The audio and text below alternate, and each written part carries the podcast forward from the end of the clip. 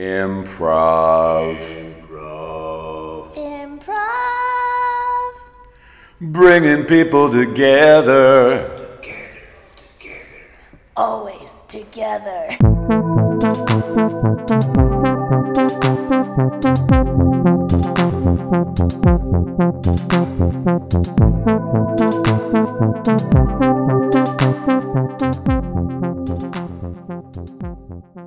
Hi, this is uh, Stryk, uh, podcast about improv, and the people that just uh, welcomed you with their uh, jingle is um, Carla and Craig. Uh, I want to say it in Polish, Tzatzkowski. but Please say it in Polish, yeah. Yeah, because, uh, yeah, how do you say it in English? Cackowski. Cackowski, okay, and Paweł Neugebauer.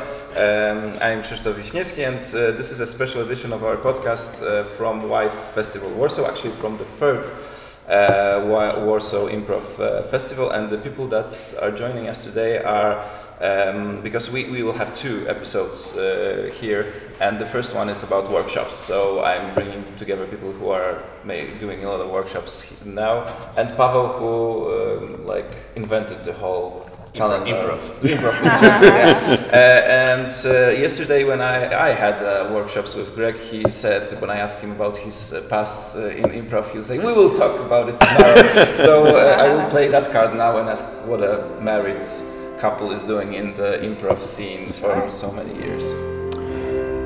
Well, uh, I'm so, so glad that we have all this accompaniment, um, building to a Sounds dramatic. dramatic, yeah. yeah, it's wonderful. Well, I've been improvising for about 30 years. I started in 1989 in college in America, and uh, I went to the College of William and Mary uh, in Virginia, second oldest college in the nation, um, the alma mater of Thomas Jefferson. Um, and uh, so I joined an improv team there. When I graduated, I moved to Chicago and I studied at the Improv Olympic there with Charna Halpern and Del Close. I spent most of the 90s in Chicago. I also worked for Second City while I was there. And then moved to Los Angeles uh, in 2002. And then uh, and I mostly did stuff at the IO West, uh, which is the Improv Olympic outpost in LA, and, uh, and the Second City Hollywood. Uh, so the two theaters I worked in Chicago happen to also have branches in LA.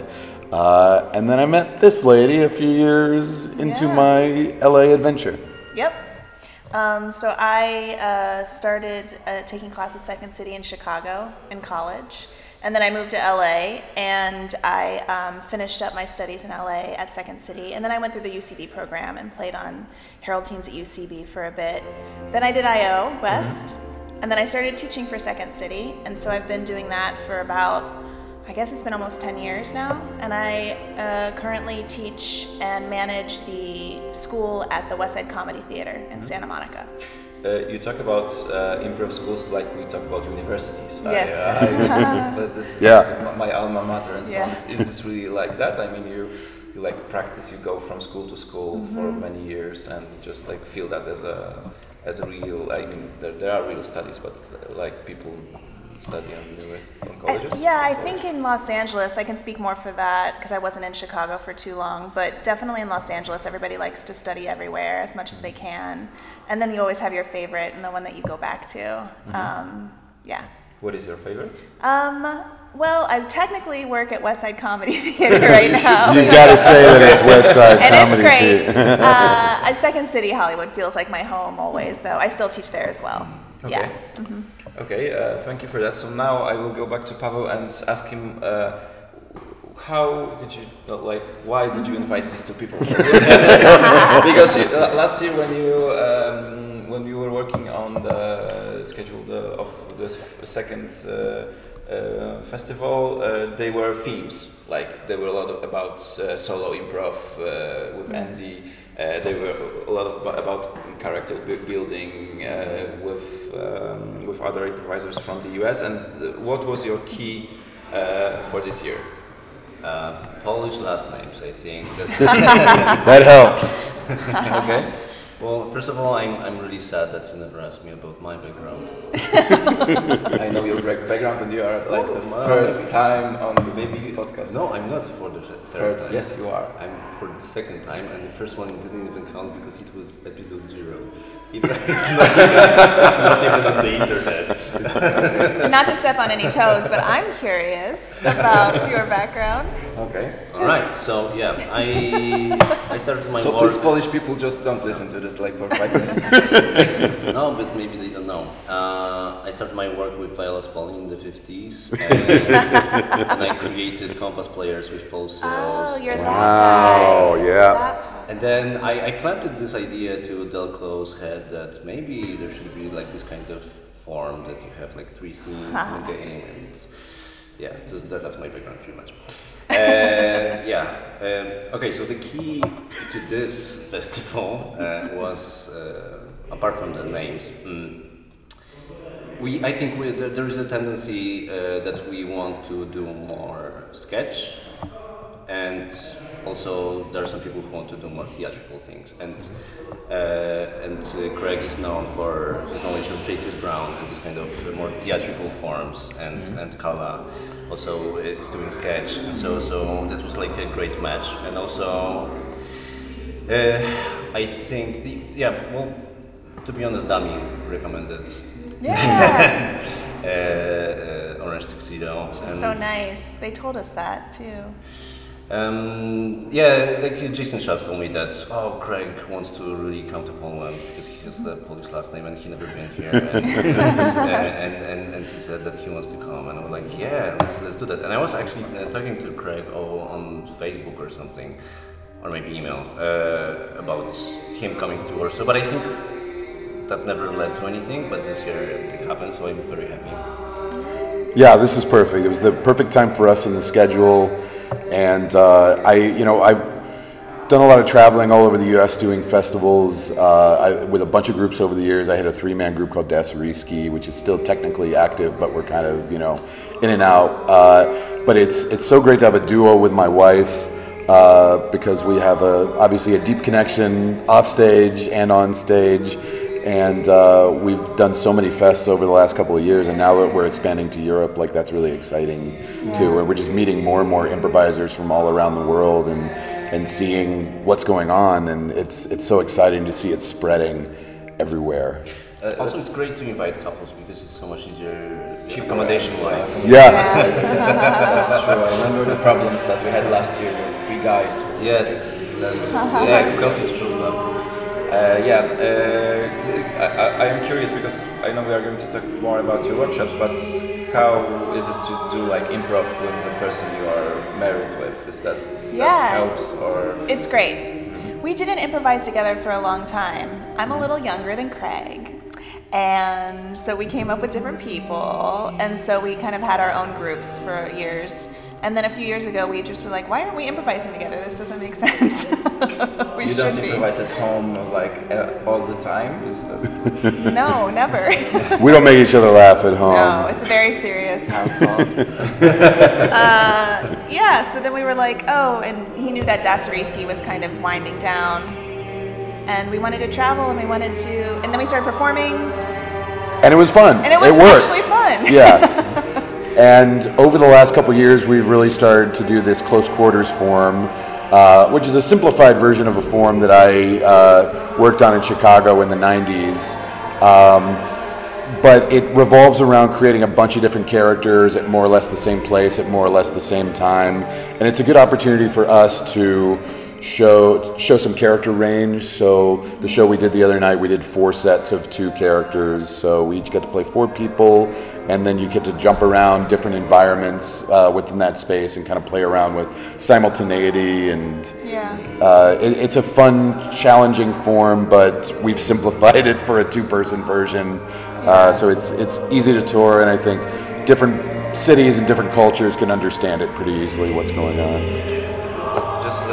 Just for a short break, I will try to close the doors because I- That's good. Sounds like church. Sorry for that. Uh, so what about your workshops? What uh, what are you bringing to Poland to, to, to show to our young and older improv people? Yeah, um, well, the workshop that I'm doing tomorrow is a sketch writing workshop, and so I have a template, um, a structure that I use for sketch generally, and so um, we'll be working on pitching sketch ideas to each other and writing sketch ideas based on this template. And uh, hopefully, everybody will walk out with a, at least a, two or three solid ideas um, after the six hours, is the goal. Uh, you have a when you, you have a scene, you, you you have a format or something? Yeah, so um, it's uh, it's something that I learned at Second City, and then kind of added some stuff in that I learned at UCB, um, and it's uh, it's just like um, finding what's funny about deciding what's funny about the sketch, and then different ways to heighten it and explore it, and just kind of like a bullet list of eight different steps um, to get you there.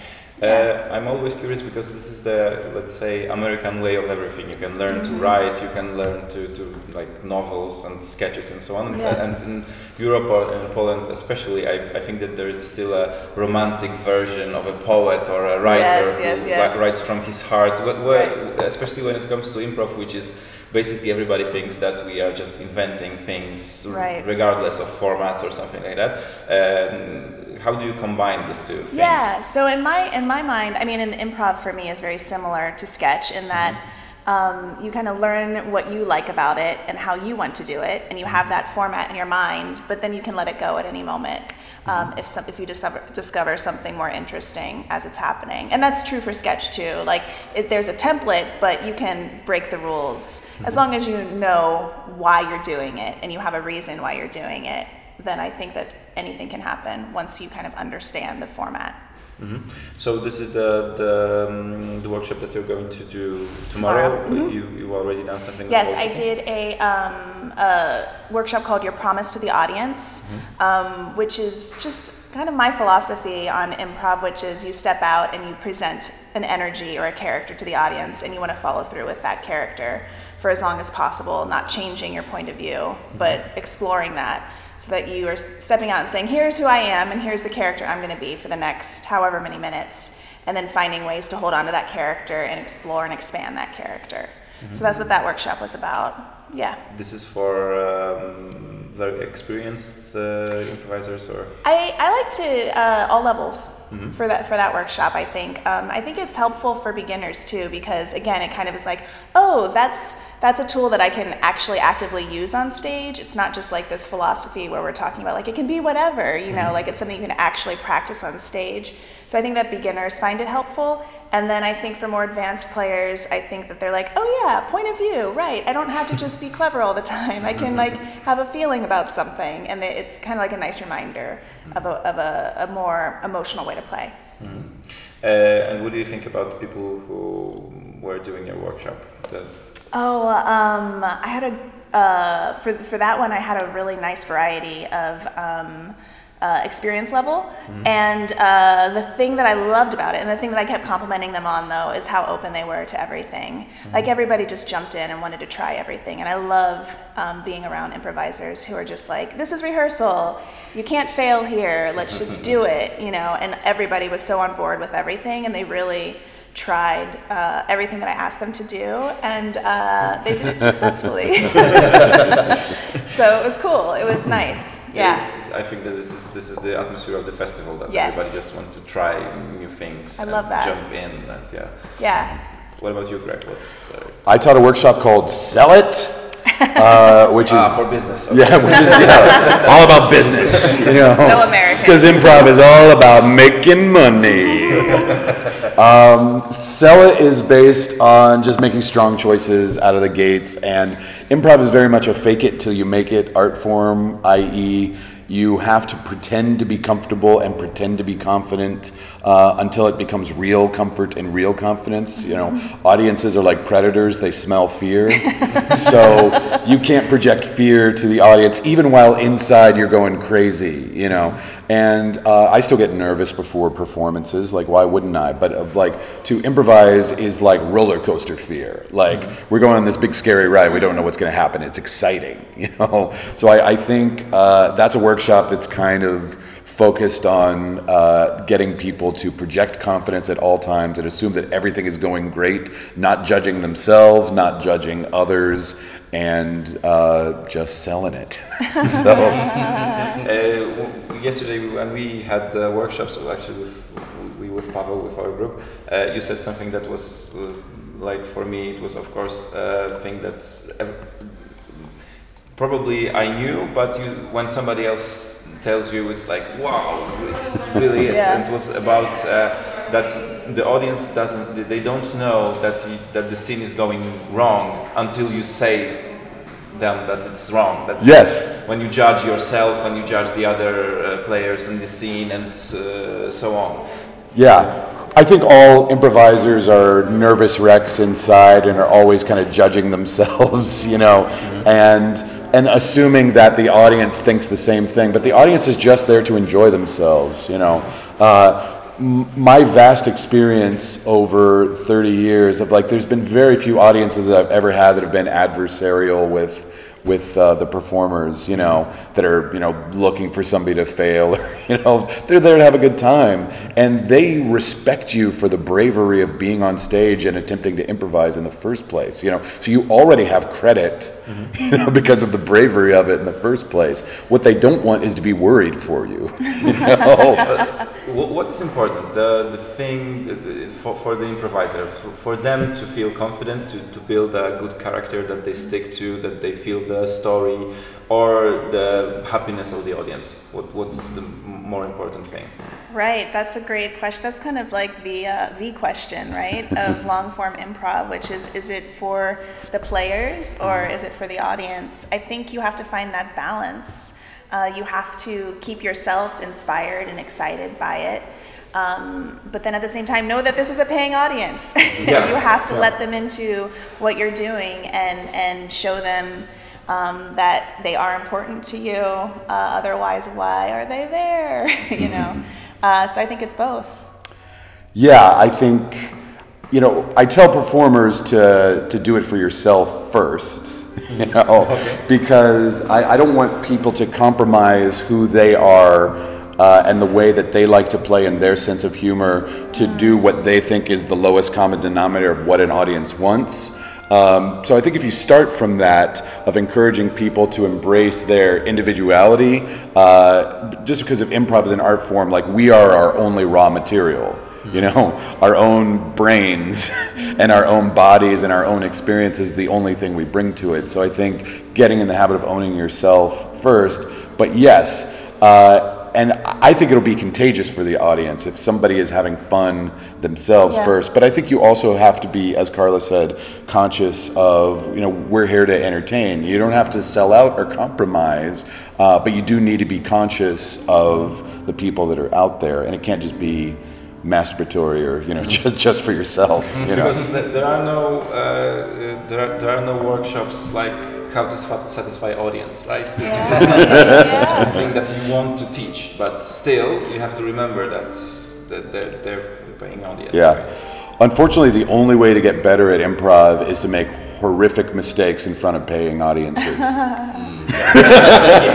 That's ultimately how you get better but that is something you can't teach. That's practical experience you know. Well, and that's also the tricky thing about running a theater, um, which you know is like you can't, uh, you have to give your players reps somehow. They have to get up and be able to make mistakes, but at the same time, at the end of the day, you are a business and you're trying to survive and you want people to come back. And so it's like finding that right balance of having enough experienced players on stage to help bring up uh, newer people um, to their level and and make sure that whatever show you're doing, whatever format it is, that the audience can leave. And they don't have to be, you know, it doesn't have to be the best show they've ever seen, but they have to like have some connection to it. But uh, yeah, but this is still a tricky game because, uh, as you said, because Resort Comedy and Szkoła Improv, which is, which is the school that they, they um, your um, players go for the first shows after how many like uh, uh, workshops? Well, every Monday we have a like a Szkoła Impro night, so that's like a jam night, and and, and uh, we have showcases of the groups that finish their level. So we want them to be on the stage as quickly as possible, to be honest. So after first six weeks of the zero level, they're on the stage. Yeah. Actually, my group is gonna perform, like my, my, my zero level group that I was teaching for a couple of weeks now, they're gonna perform the day after tomorrow. And I, they are not ready, obviously, but you're never ready. Exactly. Yeah. Yeah. Yeah. And uh, it's not a paying audience, so it's kind it's fair to say that hey, they just finished six Yeah. levels of, of, of complete basics, and they're, they're just gonna fail or succeed or whatever. Like anything can happen. And uh, this kind of evenings that you you you openly say what is it about are an excellent. Uh, uh, events to, to actually start your, your, your career and, and your practice. And you can go go to every Monday show and really go on the stage pretty much. So, so that's a lot already. But the performers that um, that play in paid shows, it's hard to judge. Sometimes people are like I- are devoted enough and talented enough and, and, and they practice enough to, to, to start that after a couple of months. And for some will take a year or more. Yeah.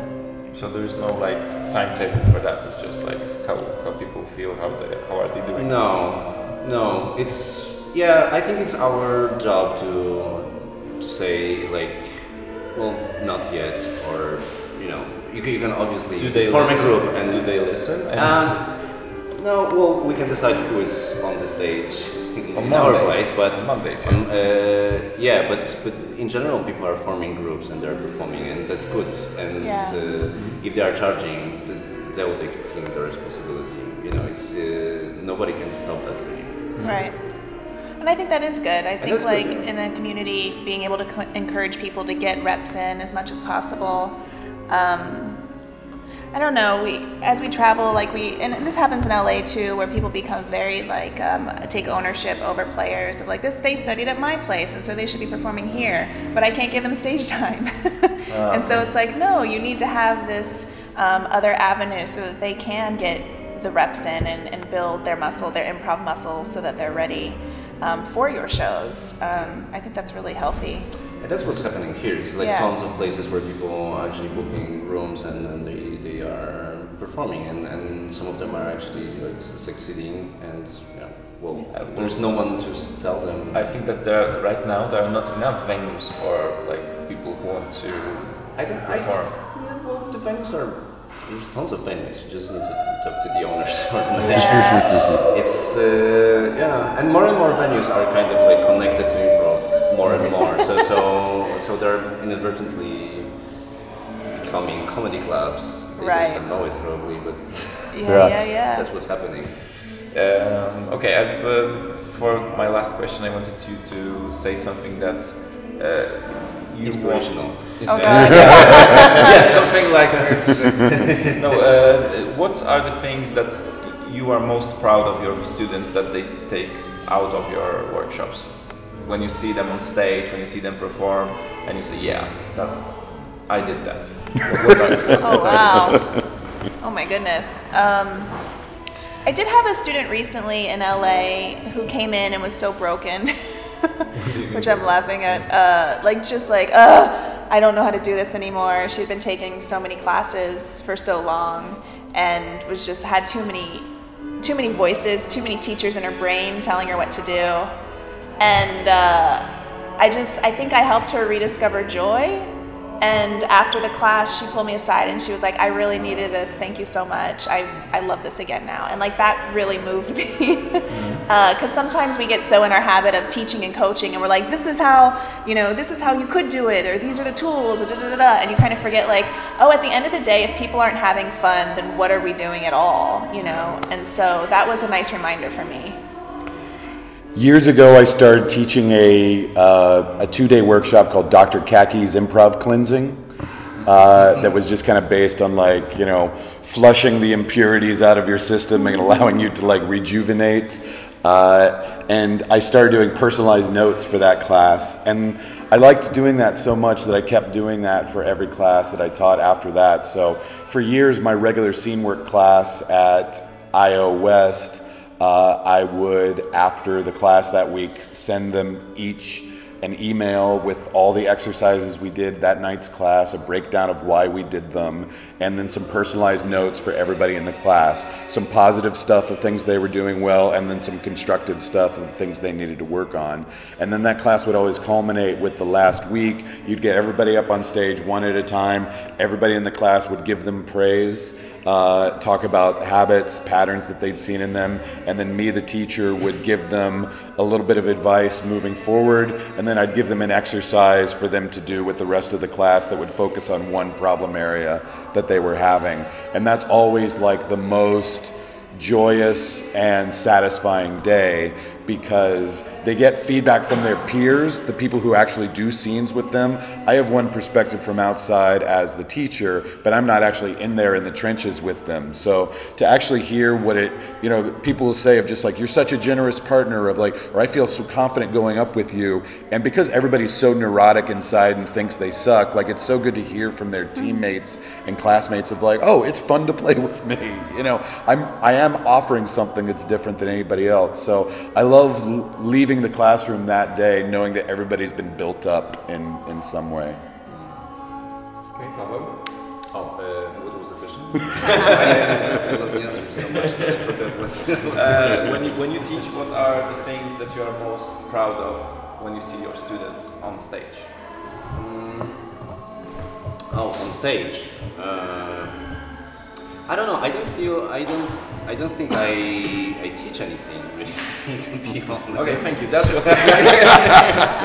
no, when I, uh, I I started teaching early to to my career, like way too early. But there was really no one to teach here in Warsaw, so I kind of filled the, the gap, and that was so early that actually teaching helped me to understand what am I doing on the stage and. Uh, I think um, when I when I teach, I don't I don't really. I, I obviously every teacher is kind of showing his or her own uh, philosophy of uh, how to do it, and there's so many ways, and right. in the end, it's hard to grasp what is it really like because you can follow all the rules and all the exercises and everything and you can suck and also you can you can not follow the rules and do something different and you can be brilliant and any other outcome is also possible. Uh, it's an art form so so you can i don't think you can actually teach it. You can just help people uh, go their own direction. And i think what i love when i see my students uh, doing something on the stage is when they're actually doing something not that I taught them, but something that is actually excellent, and I wouldn't think about that. Oh yeah. Mm. Okay. Good answer. Point. You did it. People often ask me of like when when is the right time to coach or when is the right time to teach, and I just say when you know slightly more than somebody else. You know, that's really all that it is. Like I was coaching teams in 1993. What the fuck was I saying? You know, because there's so much I didn't know back then, but I apparently knew enough to talk to people. I wonder what you were wearing back then. what was your hair like? Grunge, man. Kurt Cobain. Get the long hair and jeans.